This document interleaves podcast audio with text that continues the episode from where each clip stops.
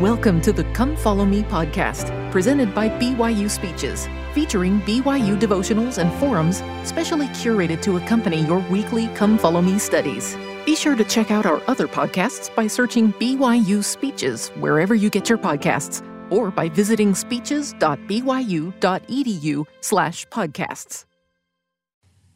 There is no principle of the gospel more important than repentance.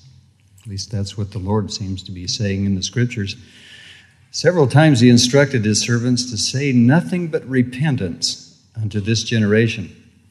Well, does he mean that literally? Is every topic of all the missionary lessons supposed to be repentance? Does repentance have to be the subject of every classroom discussion in the church? Of course not. Why did he say it that way then? The Lord was using a figure of speech called hyperbole, which is an intentional exaggeration to emphasize a point. He said it in a hyperbolic way to stress the fact that there's nothing more important in all the gospel than to get people to repent. This one principle is so vital that it towers above all others in primacy and urgency. Driven by faith, repentance is the single most important principle to live in order to make the Savior's atonement effective and meaningful in our lives.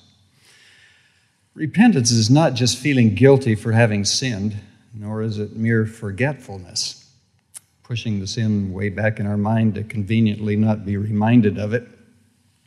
It's an attitude change, a behavior change. We repent not only of sins, but of sinning.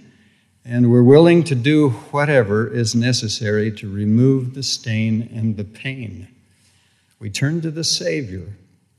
He is the only one who can take away our sins because He paid the price for them. In true repentance, godly sorrow and suffering are necessary. According to the scriptures, if you haven't suffered, you haven't repented. We've all been through the anguish. Sometimes we feel like pounding our heads against a wall, wondering how we could be so foolish as to do some of the sinful things we do. We hurt inside.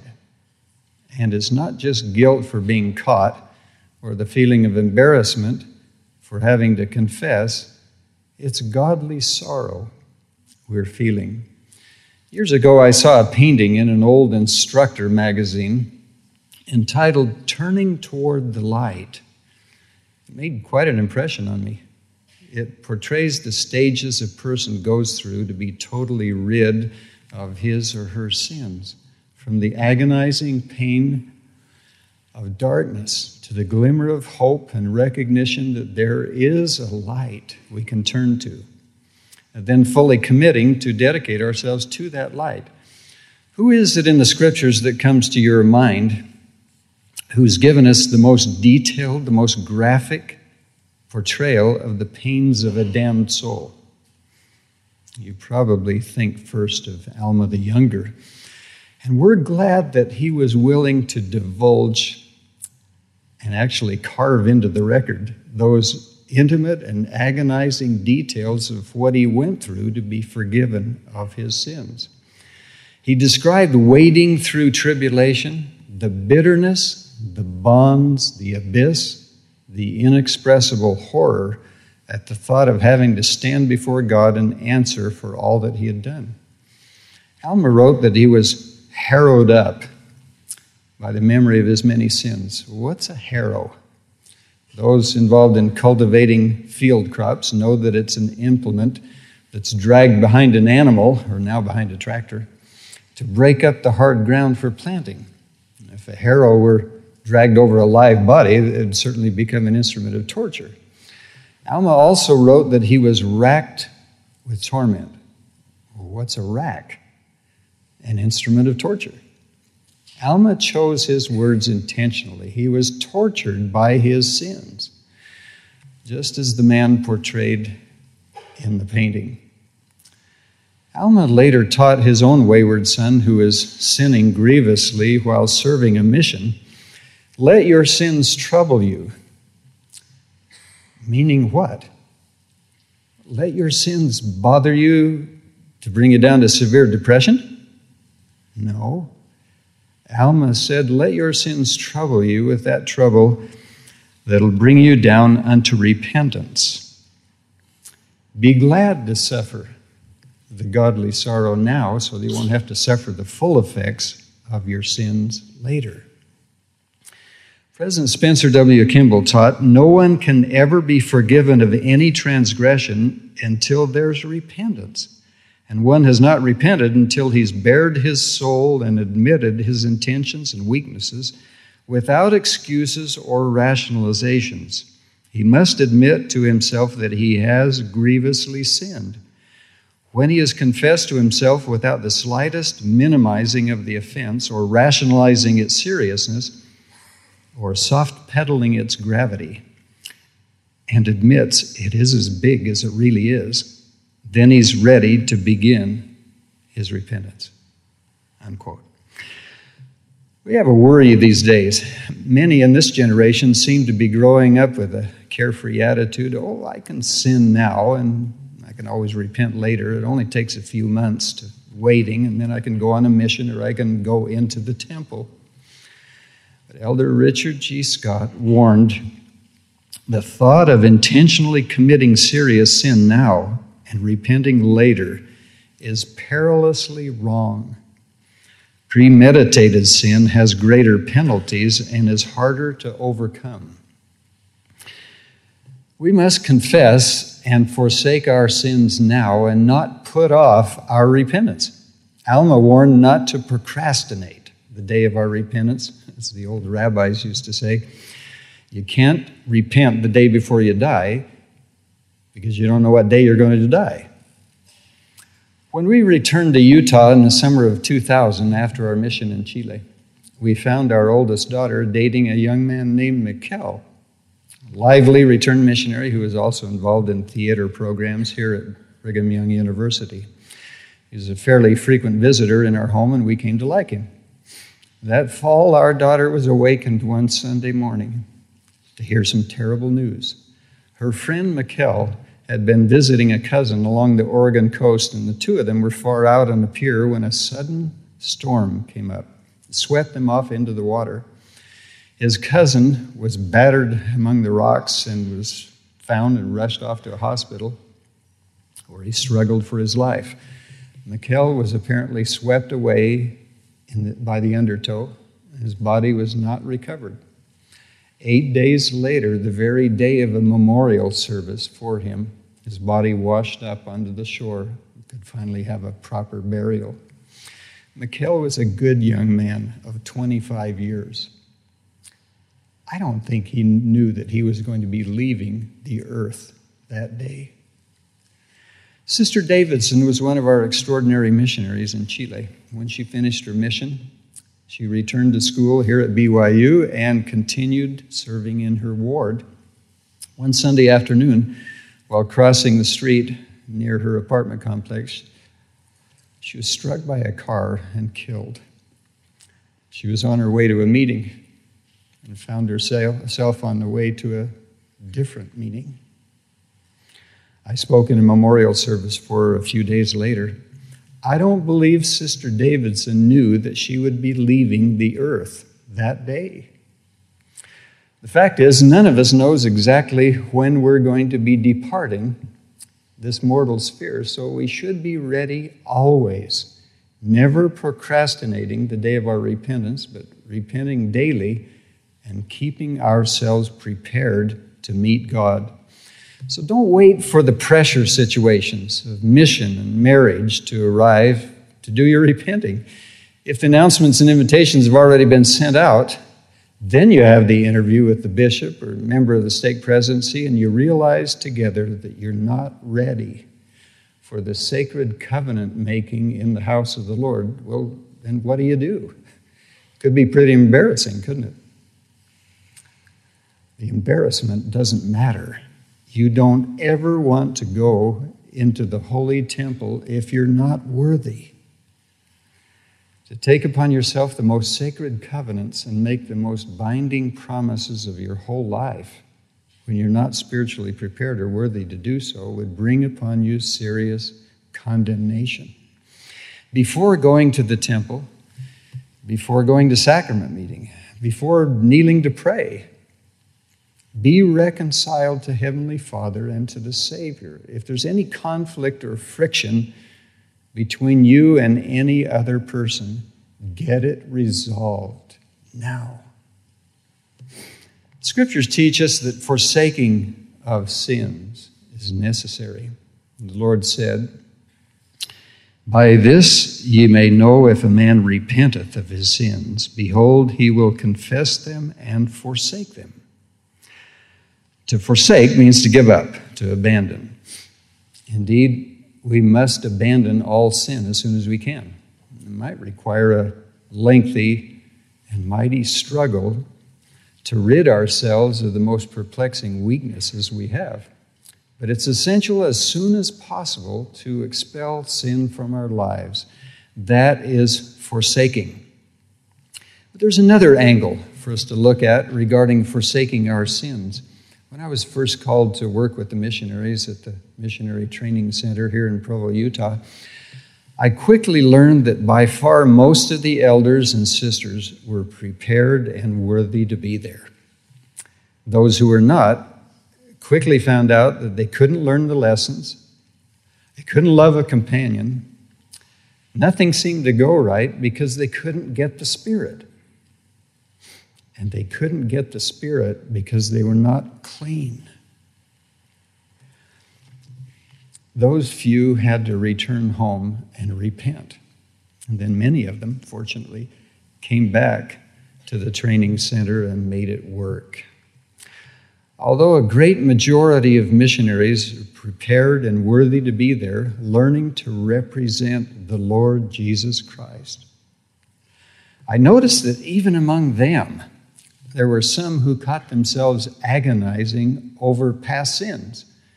They had fully repented, but they still had a bright recollection of their recent and sometimes distant sins. And they became depressed as they remembered the gross sins of their past. Well, what hadn't they done? They hadn't forsaken those sins in yet another sense.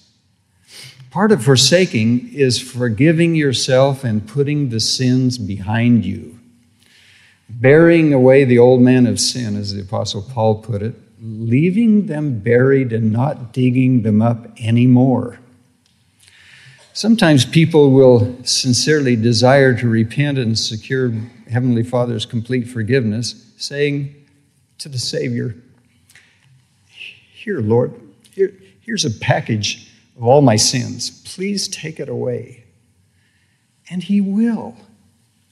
Sometimes we go back and say, wait a minute, Lord, give me back a few of those sins. I want to suffer a little more for them.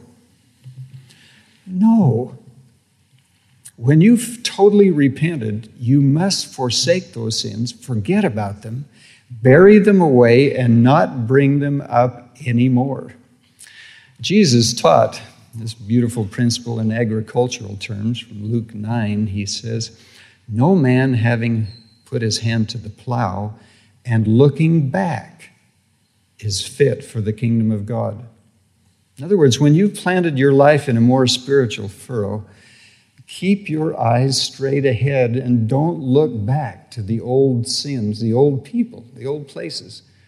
Someone suggested that when Satan reminds you of your past, you just remind him of his future.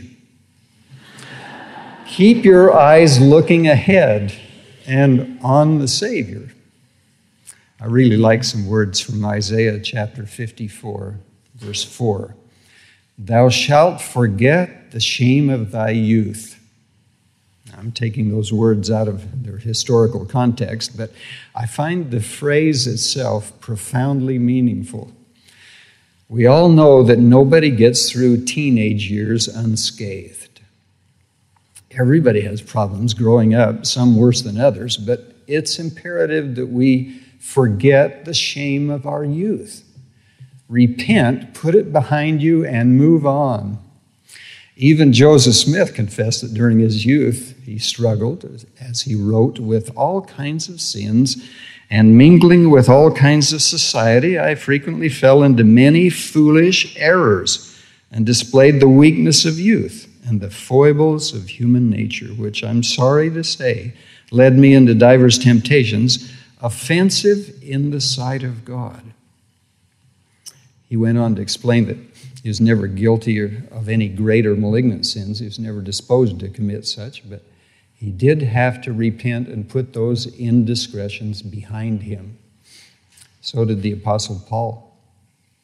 He wrote to the saints in Macedonia, forgetting those things which are behind I press toward the mark for the prize of the high calling of God.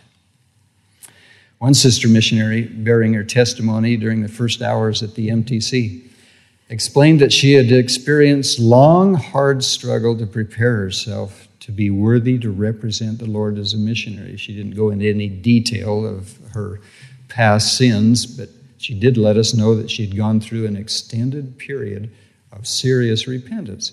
At one point in her testimony, though, she stopped and smiled and said, You know, I, I can't even remember the person I used to be. When you have fully repented of your sins and are converted to the Lord, you are born again. You become a new person. You don't have to be concerned about those old sins because that old person who committed those sins is buried away. That's not you you have become a new person who would not commit such sins.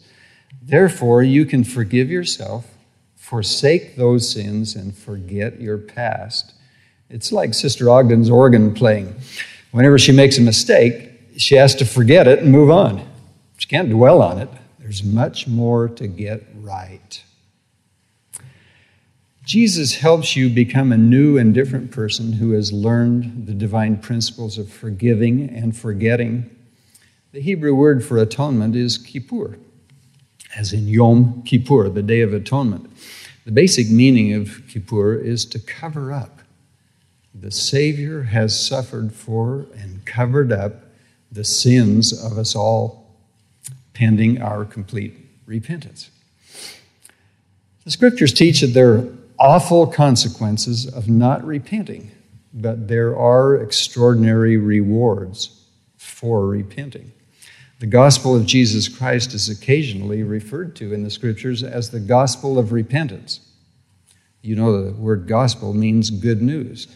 Therefore, it's the good news of repentance. We sometimes look upon repentance as a punishment, a distasteful or a negative thing. It does involve some pain, of course, but genuine repentance is a blessing, a happy, positive thing. Two questions are often asked How can I know if I've been forgiven of my sins? King Benjamin's answer is that you'll have peace of conscience. By that peace and the Spirit, you will know. Another question if the Lord says He'll forgive and forget, why can't I forget? If I sit down and think about it, why can I still conjure up all the lurid details of my past sins? The Lord leaves the memory in your mind as an early warning system. It's protection against going back to the old ways, the old sins. Alma didn't say he could remember his sins no more. He said he could remember his pain no more. He could remember his sins, all right, but he was not harrowed up by the memory of those sins because he had repented of them. When you're fully repentant, you're born again and you become a new person, and that cloud of darkness that once overshadowed you is removed. Whatever your past has been, your future is spotless. So tie yourself to your potential, not to your past. One of the most beautiful truths of the plan of happiness is that the Lord forgives and forgets. He chooses what he'll remember. When you forsake Babylon, God forgets that you ever lived there. Unless you've murdered someone, that's pre- premeditated murder, or committed the sin against the Holy Ghost, as very few have, you can be totally forgiven of all your sins. That is indeed good news. But you must ask. The Lord said, Thy sins are forgiven thee according to thy petition. That's Doctrine and Covenants 90, verse 1. One day I was working at my desk in BYU's Joseph Smith building, and I had to erase some things that were written on the top of some student assignments. So I reached into the drawer where I have a box with pencils with an eraser at the end of each pencil. I grabbed one of the erasers and began vigorously erasing. And while I was erasing, I admit that the smell of erasers brought up some nostalgic feelings. All through the years of growing up, just before elementary school began each year, I remember going out with my mother to buy school supplies paper, notebooks, pencils, rulers, and erasers. Well, is that negative thinking or what? We bought erasers because they were a real part of learning. We knew we would make mistakes and we needed erasers. So that's the way life is, too. We, we knew we would come to earth to this education probation and make mistakes. We need erasers. Unfortunately, our mistakes are not written in ink, it's just in pencil, and they can be totally erased. Now, Sister Ogden and I sometimes find ourselves sitting alone at our kitchen table eating a meal. That's okay because we're both voracious readers. We always have a stack of reading material like the newspaper, the Ensign, Reader's Digest, National Geographic, or whatever health nut publications. One day I was thumbing through a magazine when a certain page caught my attention. Half the page showed a man with a serious look on, on his face, and superimposed on the picture was a question in big print Are you cleansed? Well, that question aroused my curiosity. I noticed that the page was advertising a whole line of cleanses adrenal cleanse, blood cleanse, heart cleanse, and joint cleanse, kidney cleanse, liver cleanse, prostate cleanse. Then I noticed something that caught my attention even more. Just below the picture of the man was the sentence, At last, a complete cleanse line from a name I can trust. Now, you might suspect how that sentence registered in my mind. Yes, I thought, I certainly do know about a complete cleanse that comes through a name I can trust. In Santiago, Chile, there are at least four ambulance, ambulance companies in that city of over six million people. One of the companies is called Rescate Total, Total Rescue. And every time I saw one of those ambulances driving by, I thought, no, I know where total rescue comes from. His name is Jesus Christ, and His is the only name under heaven whereby salvation comes, from whom a complete cleanse can come. Again, because He's the one who paid the price, He can take away all our transgressions. You know, sometimes we look uh, with envy, almost, with a, a new convert stepping out of the baptismal font. We feel almost jealous of the fact that there goes the, the purest, cleanest person on earth right at that moment. We think, oh, if I could only be baptized again and be freed from all my sins. The fact is, we can be freed from all our sins regularly. If we go to sacrament meeting each week, we go there having thoroughly repented of all our sins, and then we worthily partake of that little piece of bread, drink that little cup of water, we may leave that meeting totally void of sin. We can literally be clean and pure as we walk out of sacrament meeting each week. We experience again and again the baptism of repentance. Actually, the whole process of repentance requires more than just a cleanse. And we need to do more than just repair all damage done. Early in 1984, when returning to our home in Jerusalem, I, I must have been handling some heavy suitcases in such a way that something went wrong in my lower back. For several months, I found myself in periodic, excruciating pain, apparently from some bone fragments sticking in the largest bone or nerve in my body, the sciatic nerve that goes down through the spine and into the legs. After three months of experimental treatments in Israeli doctors' offices and hospitals, and not being able to function because of the intense pain my doctor put me on the strongest painkiller he could prescribe without personally accompanying me and sent me on a plane flight across the world to Salt Lake City for a back operation. The surgery was successful. After some weeks of recovery, I flew back to the Holy Land to resume what I loved doing teaching and guiding students on field trips throughout the lands of the Bible, and over the years, climbing Mount Sinai a total of 18 times. I learned something from that painful ordeal. It's not enough to repair the damage done. I have to continually strengthen my back so that it doesn't happen again. So, with repentance, we must cleanse ourselves of all that's wrong inside, repair the damage that's been done, and continually strengthen ourselves to become more and more resistant to sin and more and more capable of sustaining light and truth from Him who is our strength. It's the daily diligence to prayer and scriptures, along with exact obedience to all other commandments and serving others and worshiping in the temple. That we keep ourselves strong and avoid the sinning. Each of us will stand before our Father and look into His divine eyes and report on what we've done with this brief moment of time.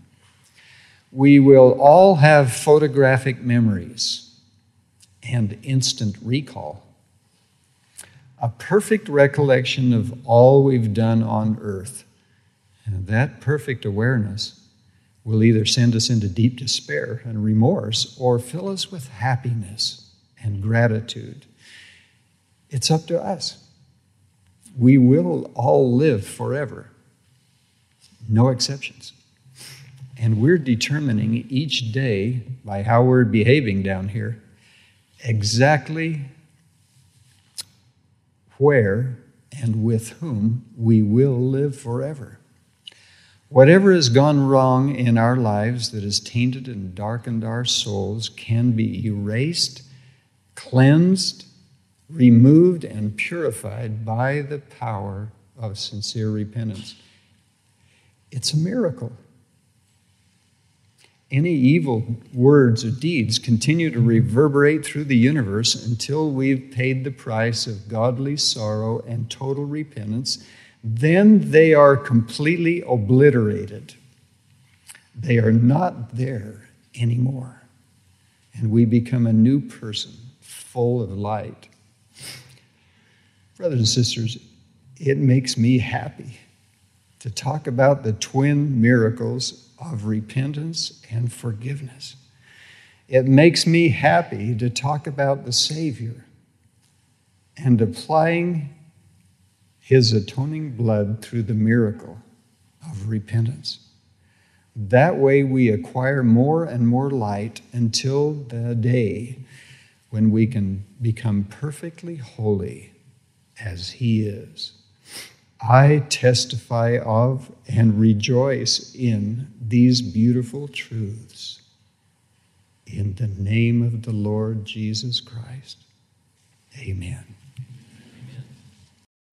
You've been listening to the Come Follow Me podcast, presented by BYU Speeches. Please check out our other podcasts of recent speeches, classic speeches, and BYU Speeches compilations on love and marriage, overcoming adversity, by study and by faith the prophet Joseph Smith, and Jesus Christ, our Savior and Redeemer. Go to speeches.byu.edu and click on podcasts for more information. You can also find all BYU Speeches podcasts at your preferred podcast provider.